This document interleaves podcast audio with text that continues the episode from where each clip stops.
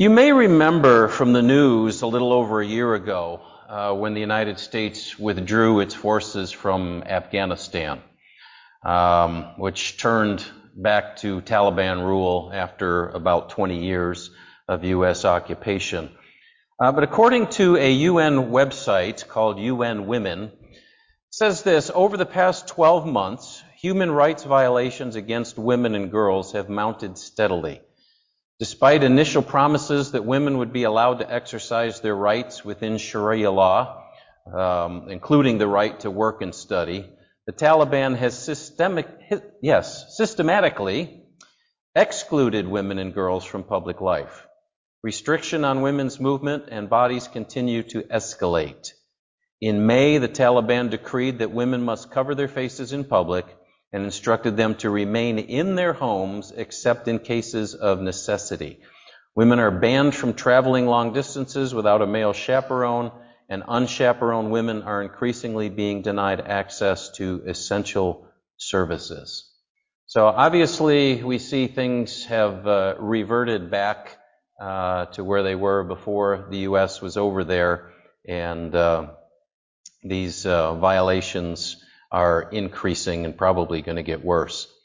So let's say, looking at this scenario, that there's a 12 year old girl living in Afghanistan who is certain to be subject to these conditions and probably more in the coming years. But let's say that she has a well to do uncle here in the United States um, who was fortunate enough to emigrate here a few years back, and somehow he still has connections over there, and somehow he is able to get her here. Okay? And then while she's here, she becomes a U.S. citizen. Okay? So here's the question. As a U.S. citizen, does the Taliban government have any more power over her? No, right? Is she subject to those laws and limitations that we just read about? No, right? This is the essence of what Paul is talking about in Romans chapter 6. Let's look again at verse 2, starting at verse 2. He says this, How can we who died to sin still live in it? Do you not know that all of us who have been baptized into Christ Jesus were baptized into his death? We were buried, therefore, with him by baptism into death, in order that, just as Christ was raised from the dead by the glory of the Father, we too might walk in newness of life. Let's look at it this way. The, the young girl in the illustration who has been made a U.S. citizen, we could say that she is immersed, right? That's what the word baptism means. She was immersed into U.S. culture, into our laws, our rights, our privileges, okay, as a U.S. citizen. Her old life, for all intents and purposes, is over. She has basically died to that life to live a new life as a United States citizen. You with me? Okay? Romans chapter 6, uh, verse 5. For if we have been united with him in a death like his, we shall certainly be united with him in a resurrection like his. We know that our old self was crucified with him in order that the body of sin might be brought to nothing, so that we would no longer be enslaved to sin. Maybe you've heard through the years of of great nations like, like Rome, right? A lot we deal with in the, in the New Testament, we talk about the Roman Empire. The once most powerful nation, right, on the face of the earth, um, is not that way anymore, is it? Uh, had a lot of power, not so much anymore. People, kings that have risen up and been deposed, right? Um, in the same way, just like uh, again, in our illustration, the Afghan government has lost its power over our young lady.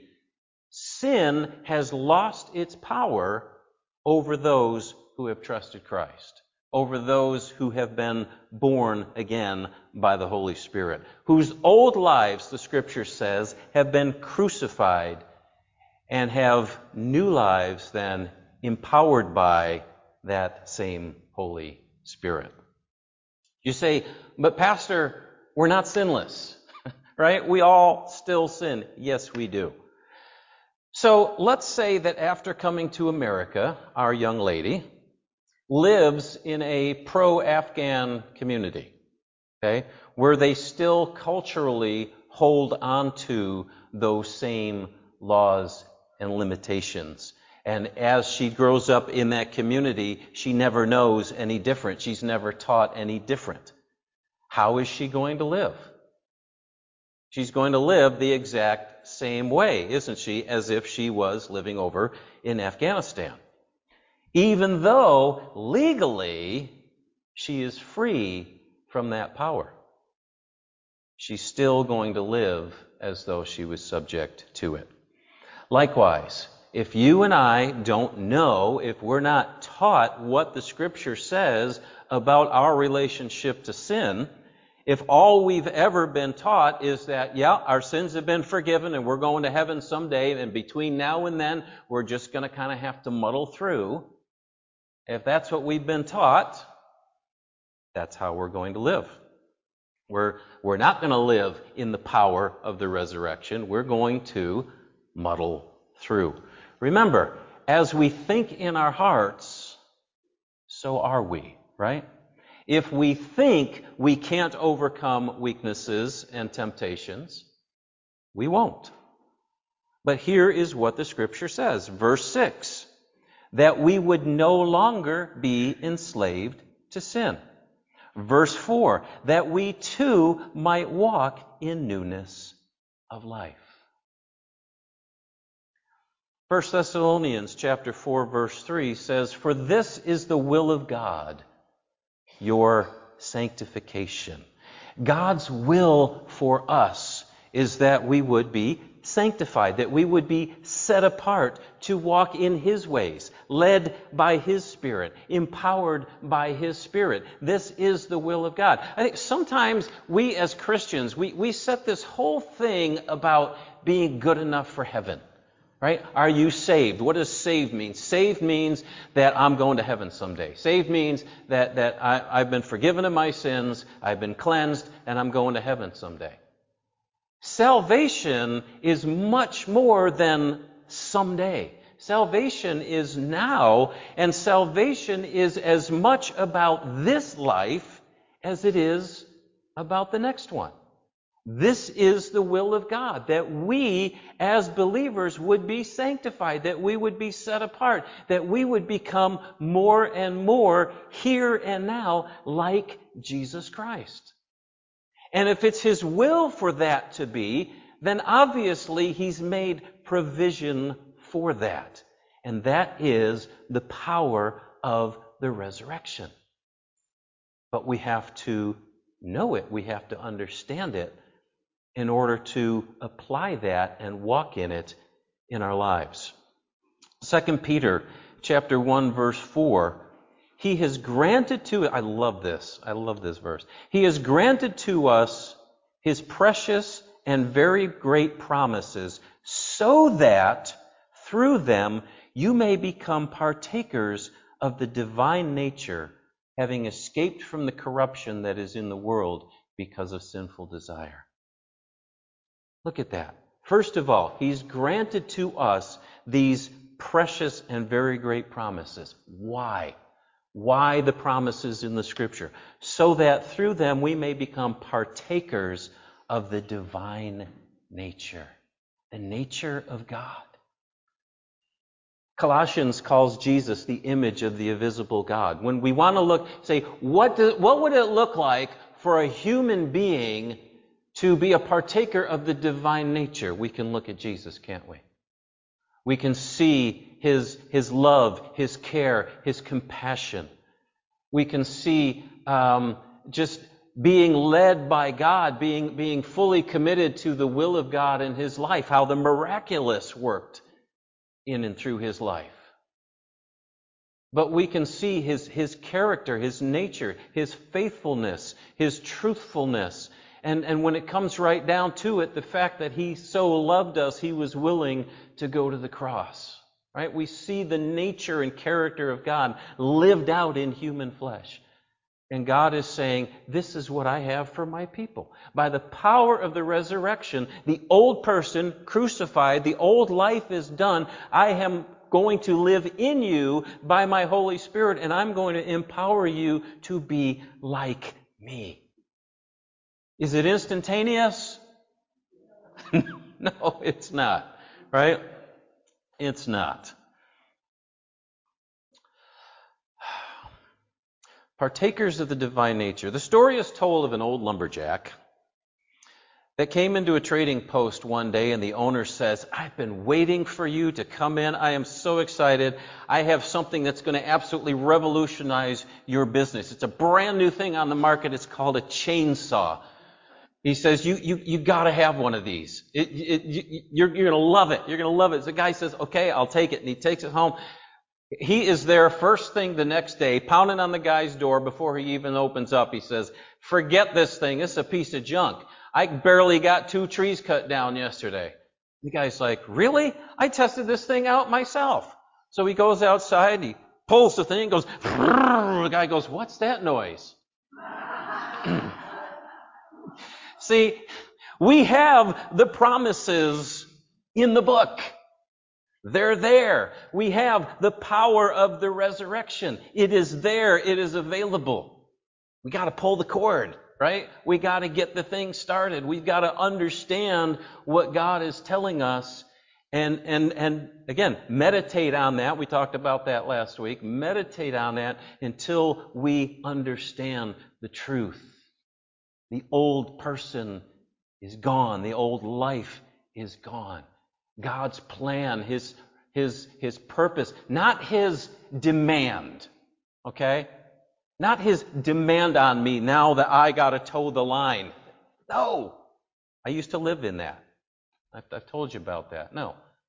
It's His plan, His good and perfect purpose for our life. And He supplies what we need to begin to flesh that out day by day.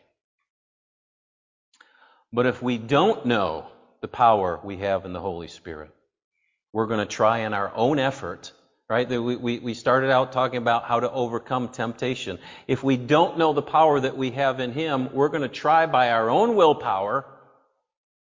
How's that working for us? So I have to tell my wife, you know, just don't, don't, don't, don't even bring the stuff home, because if it's there, I'm going to eat it, right? Ah. So, yeah, trying in our own strength, trying in our own willpower, no. We've got to understand the power that God has for us through His Holy Spirit. Because remember, as we think in our hearts, so are we, right? And remember last week I said that we would apply that truth in a couple of ways. So the first one is as we think in our hearts. What do we think deep down? What do we believe deep down about ourselves? Is it, I am who I always have been, always will be, I can't, I, I, that temptation's too big for me, that's just the way it is? Is that what we believe in our heart? Or we, do we believe in our hearts about ourselves what the Scripture says about us? And how do we change that? We talked about meditating in the scripture. Remember, a cow has four stomachs, right? You read the scripture. You, you say, okay, I see the point. You swallow it. You bring it back up. You chew on it until, see, this is the beauty of this person called the Holy Spirit. It's His job to open the eyes of my heart, Lord. Right? We sing that song, Open the eyes of my heart, open my understanding, until that printed word on the page becomes reality in my heart. That's a supernatural work of the Holy Spirit. You don't have to do it yourself. Anybody glad about that? But, but, but, we, need to read it. we don't read it, we're never going to know what's in there. We have to read it and meditate on it and think about it and pray over it and say, Holy Spirit, do your work in me. Show me this truth until uh, I know that I know that I know that it's true. Until that's what I believe deep down in my heart. Right? So it's, it's as, um, as we think in our hearts, deep down. The other part of that phrase is as we think. As we think, period. As we think. Right? Um,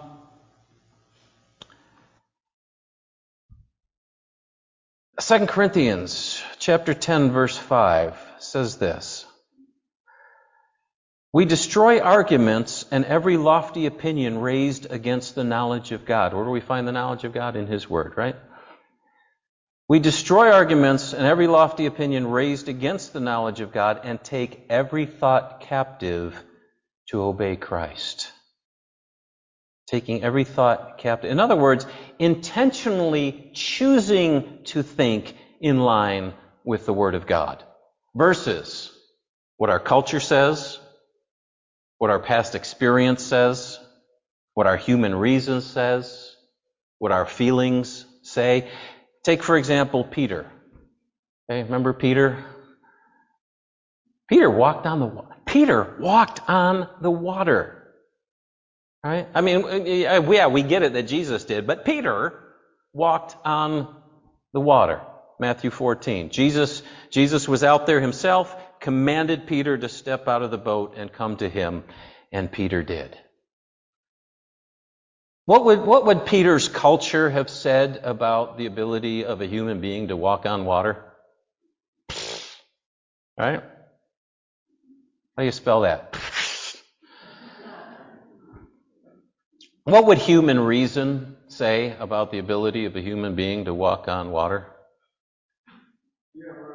Yeah.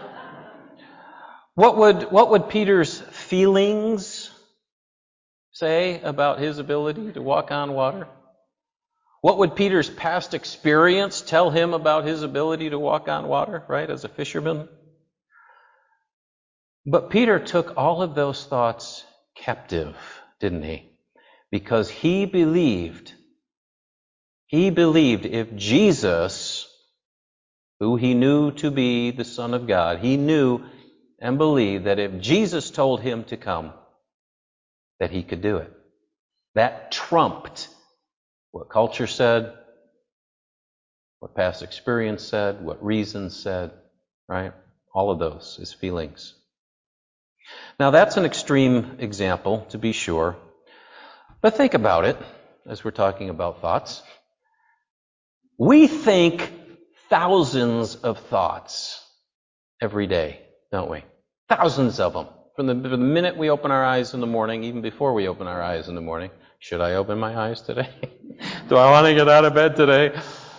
Right? We think thousands of thoughts. What are those thoughts telling us? Specifically, what are those thoughts telling us about who we are in Jesus Christ? Right? Look in the mirror before you've had your coffee in the morning. What does it tell you? You are created in the image of God. You are awesome. Now you're thinking, oh uh, boy, here we go again. Right?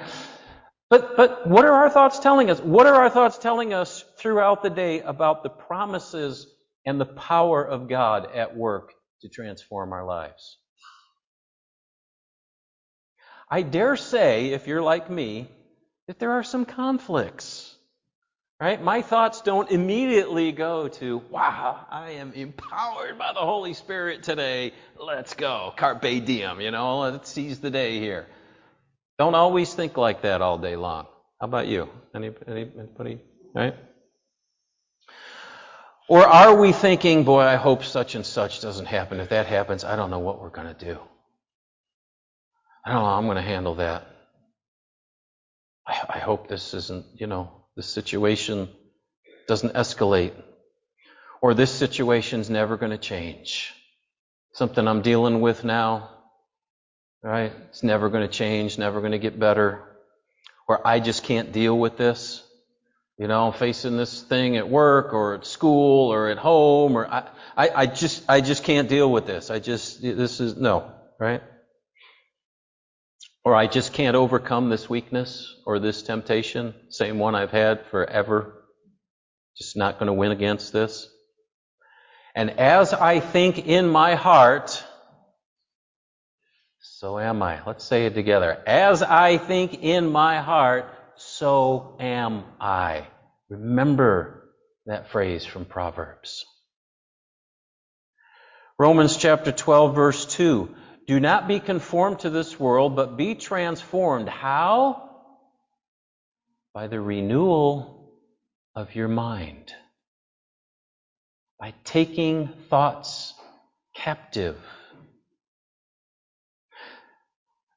It's, it's interesting to me. Um, I mean, there's books, secular books, lots of them written on the power of positive thinking. You know, how, how many how many people saw the movie What About Bob?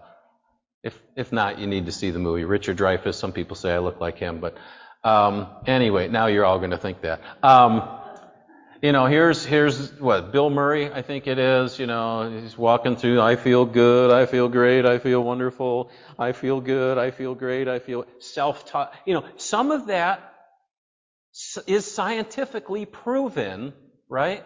That our thoughts work on our emotions, you know, sow a thought, get a feeling, get a, get a habit, and, and our lives eventually reflect what we are thinking. But who knew that principle before the scientists ever figured it out and psychologists? Who knew that principle? God did.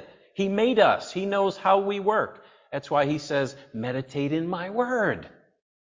Right? David said, I have hidden your word in my heart so I don't sin against you. He's in the word. He's, he's learning about who he is and who God is. And the things that we think about are, are going to be the things that we do, the way that we live.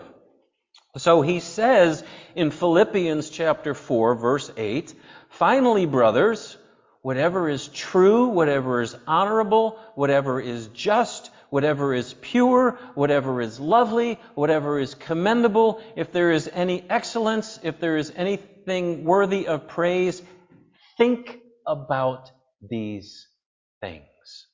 Ever read that before? Think about these things. It's, it's intentionality in our thought life. God knew the principle. We're not trying to take God out of it. We're trying to put Him into it because we want to be thinking all of these things, whatever is true, honorable, just, whatever is, we're going to find that in the Word of God. Right? So, put all of that together as we're, as we're, I mean, obviously this has much broader applications than overcoming temptation. Right? But putting it all together in the context of overcoming temptation. How do we do it? By causing what we think in our hearts, what we believe deep down to be true, to be that which God reveals to us in His Word. Not my past life, not my feelings, right? And how do we do that? By meditating in the Word of God. And what God has shown us in Romans chapter 6 is hey, you're not powerless against sin. I destroyed the power of sin at the cross. You don't have to say yes to that thing. You are not as weak as you think. I've taken the teeth out of that thing. Right? How, how many would be, um, you know, um, well, I was going to say what, what would happen if you took the, the teeth out of a lion. Um, I mean, he's still big enough to knock you down, but you know, but you, you know where I'm going with it, right? I mean, to look at that lion is he's going to, you know, devour me alive, but then you find out he's got no teeth. Different story kind of thing, right? So, yes, sin, temptation, it looks huge. It looks enormous. But Jesus took the teeth out of it when he rose from the dead. We don't have to say yes. Right? Not in our own strength, in the power of the Holy Spirit. We got to know it in our hearts. And number two, not only, not only what we think in our heart deep down, understand and know, but intentionally thinking in line with that truth. And here's, here's It, it, it's, it's taking our thoughts captive, right? Saying, nah, that's a lie, right? When those thoughts come, and, and here's the challenge um, this week. I want to challenge you in this. Listen to your thoughts. Listen to your thoughts. What are they telling you? Are they telling you that you are dearly loved by God? Are you telling you that He rejoices over you with singing? Are they telling you that your old life is gone, done, away with, that, that, that He has given you the power of His Spirit and the power of the resurrection is yours for the taking? To walk in victory? Are they telling you that? Or are they telling you a bunch of other stuff that uh, exalts itself against the knowledge of God? Listen to your thoughts this week, as I will, because I fall into the same traps as everybody else. You know, there's a lot of voices out there that we can listen to. So, intentionally, then, taking those thoughts captive, saying, uh uh-uh, uh, that's a lie. The truth is, I am not weak in Christ. The truth is, I can do all things through Christ who strengthens me. Thank you. That's the truth. And instead of thinking, I can't do it, I'm weak, I'll never be able to, I can't deal with this anymore, da, da, da. no, it's like, nope. Put in a, put on a new record. Yes, thank you, Lord, that I can do all things through Christ who strengthens me. I thank you for the power of the res. Turn into a prayer, right? Bring God's presence into it. I thank you, Lord, for what you've done for me, who you've made me. And I might not be totally there yet, let's be honest. But God's word says that we are transformed from glory to glory to glory, right? We've said this before. We're not talking perfection, we're talking progression and He's given us what we need. Amen? Amen. Let's pray. Father, we do thank you for the power of the resurrection. We thank you, Lord, that you came to us in weakness, in darkness, in sin. We were lost. And you not only forgave us our sin and, and punched our ticket for heaven, but you've given us a defeated foe who, who, who lies constantly. Um, help us not to listen to those lies. Help us to realize that you have conquered the power of sin and to realize what power of the resurrection is available to us. Lead us into your word, Lord. Speak to us until we know that we know that we know. And help us to take those thoughts captive that they might line up with your word of truth. But thank you for that. In your awesome name we pray. Amen.